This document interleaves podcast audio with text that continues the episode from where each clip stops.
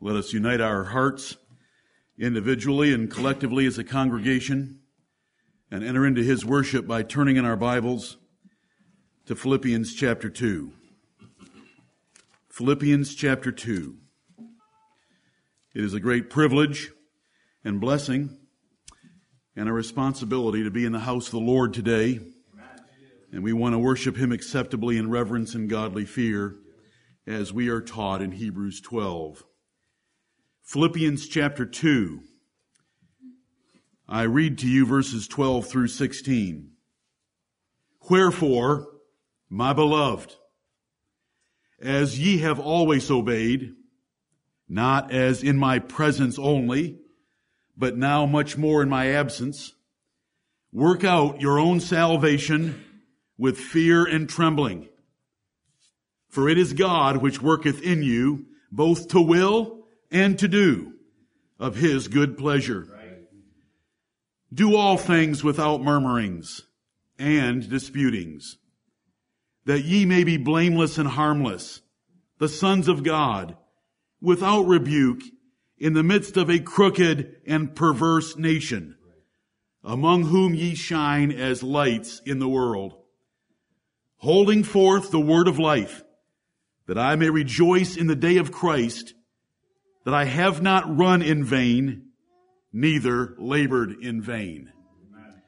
Amen, and amen. amen. Notice the first word, wherefore. That wherefore directs us back to what has already been said in the verses leading up to the 12th verse. There are two things to notice, two sections to notice.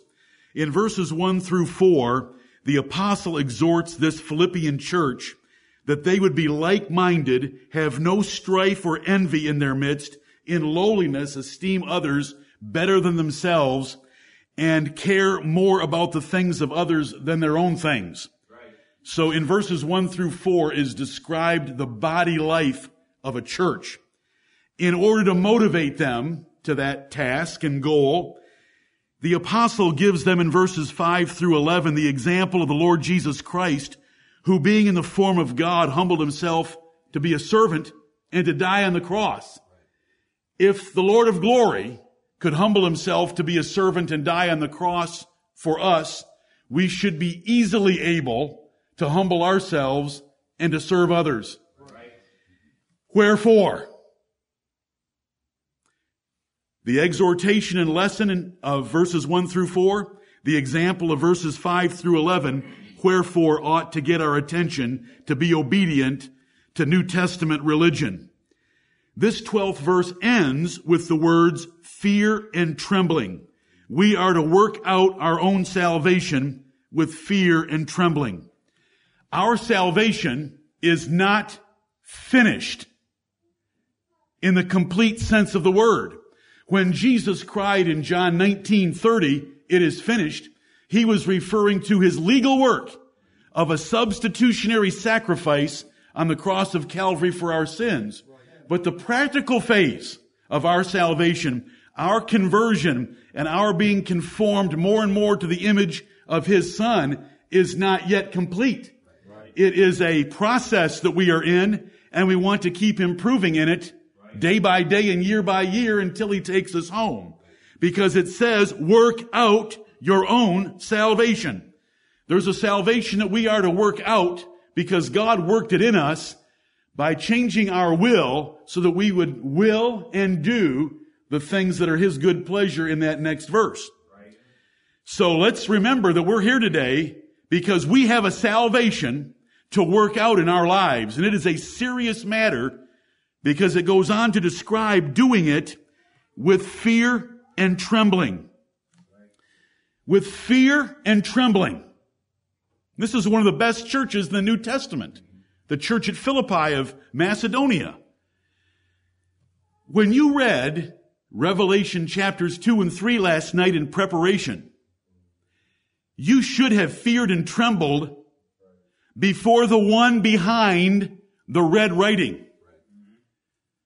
I have read Revelation chapters 2 and 3 a number of times in my life.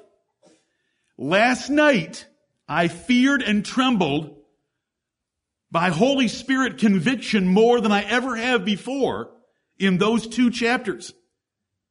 The Lord of glory is strict. The Lord of glory is severe. The Lord of glory is measuring us by a high standard. It's only the overcomers that he promises to bless. And he says, as many as I love, I rebuke and chasten. Repent therefore and be zealous. Seven different churches, all held to a high standard, and the Lord Jesus Christ threatening six of them that they needed to strengthen some things that were weak, that they thought they were alive, but they were dead. We need to work out our own salvation, our practical salvation of repentance and conversion to God and to Christ and conforming our lives to His Word with zeal, individually and as families and as a church. And so we're in our study of higher ground for that end. Verse 12, verse 13, I mean, tells us that it is God which worketh in you. I love the simplicity and the power of scripture. When it tells us in verse 12 that we have some works to do and to work out our salvation with fear and trembling, it still brings us back to remind us of the grace of God that worked in us to will and to do of His good pleasure, or we would not be here. If it were not for God working His will in us, we would never will to do anything for Him. We would not choose His church to frequent on the Lord's day. Nor would we do anything in obedience to Him. We would follow our own course in life. And so we, we're thankful to the God of heaven for his grace in working these things into us. Then it says in verse 14, in this particular passage, it summarizes our godliness by two main traits. We don't murmur. That is, we don't complain. We don't criticize. We don't whine. Do all things without murmurings we are the most blessed people that have ever lived on planet earth. We have the least reason to ever murmur. And so we have the word of God telling us if we're going to work out our own salvation with fear and trembling, we should do all things without murmurings. Amen. Children, be thankful for everything you have put on your plates. You men that go to your jobs, be thankful for your job and don't murmur about it. We are blessed abundantly. Don't murmur about the church members that God has placed in front of you, behind you, and beside you because they are His choice right. for your perfection. Then it says, do all things without disputings, contentions, fights, grudges, bitterness, differences. Let's just flush them all. Do all things without disputings Let's not argue, contend, debate, or strive is the word of the apostle to us right here. And then, verse 15 is true. We can be blameless and harmless, the sons of God, without rebuke in the midst of a crooked and perverse nation. we want to shine as lights in the world. Lord, help us to do that. And in this particular place, it's to avoid murmurings and disputings. Now verse 16 says, holding forth the word of life. There's different ways that we can evangelize. And one way that we can evangelize is to do what we've just read. Work out our own salvation with fear and trembling. What God's worked in us, we work it out. We don't murmur. We don't dispute. We're blameless in the sight of God. We don't care what men say. We care what God says. We're blameless before him in the world holding forth the word of life. That life is the most powerful thing that we can ever do to testify of God's grace in our lives and of the true apostolic gospel. And the apostle said that I may rejoice in the day of Christ that I have not run in vain, neither labored in vain. So many ministers measure their ministries based on how many people have accepted Jesus under their influence. But the apostle Paul never mentioned such a thing. And here he's telling us that his joy in standing before Jesus Christ is their changed lives as he's just described in verses 12 through 15. And that is true salvation. We were speaking of it before the service began, some of us brothers. The Bible says, he that overcometh, I will give all things. He shall inherit all things. I will be his God and he shall be my son. True salvation is overcoming this world. That is the evidence of being born again. That is the evidence of being one of God's elect. Let it be true of us today and tomorrow and every day that the Lord gives us. Let us work out our own salvation with fear and trembling. God initiated it and powerfully saved us by His grace, regenerating us monergistically, singularly by His mighty power in the Holy Spirit.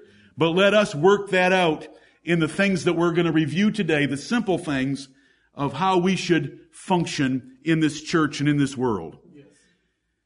Let us pray. Holy Father, blessed God, Lord Jehovah, we worship thee in the beauty of holiness this morning. Hallowed be thy name. Holy Father, we come before thee in the name of the Lord Jesus Christ and in his righteousness and under his blood.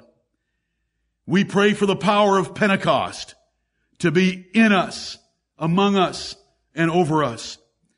O Lord, stir us up by your grace and power, that we might humble ourselves before Holy Scripture and realize that what you have worked in, we should work out.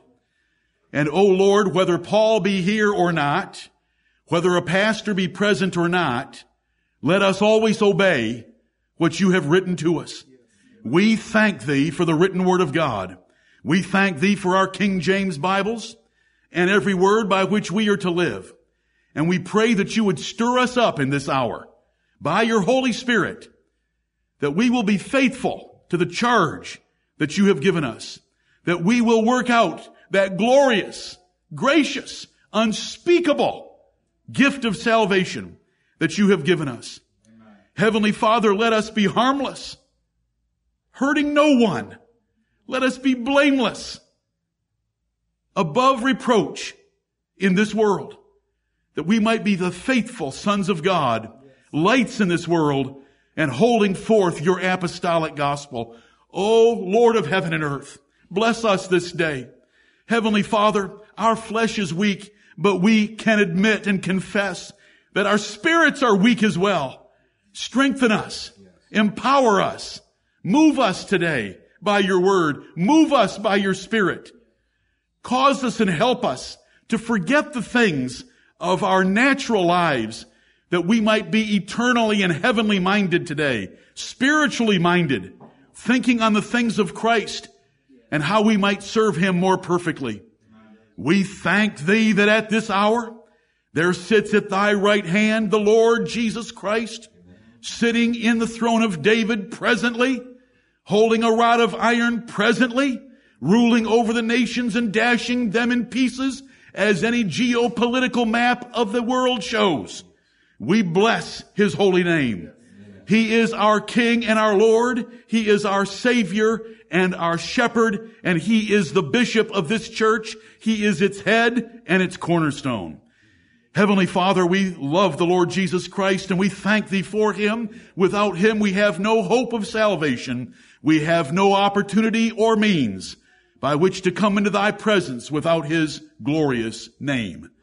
Be with us now. Let our singing and our praying, let our reading and our preaching, let our hearing and our fellowship all be acceptable in thy sight and bring adornment to his glorious name. Heavenly Father, what we pray for ourselves, we pray and beseech thee for every sincere and true church of the Lord Jesus Christ their saints and their servants. Bless them this day. We thank thee for the freedom in our nation that we might assemble like we do today. Bless us and be among us and let us go from this place revived, convicted, converted, and strengthened to fulfill your will, those things that please thee. more perfectly. We pray in Jesus' name. Amen.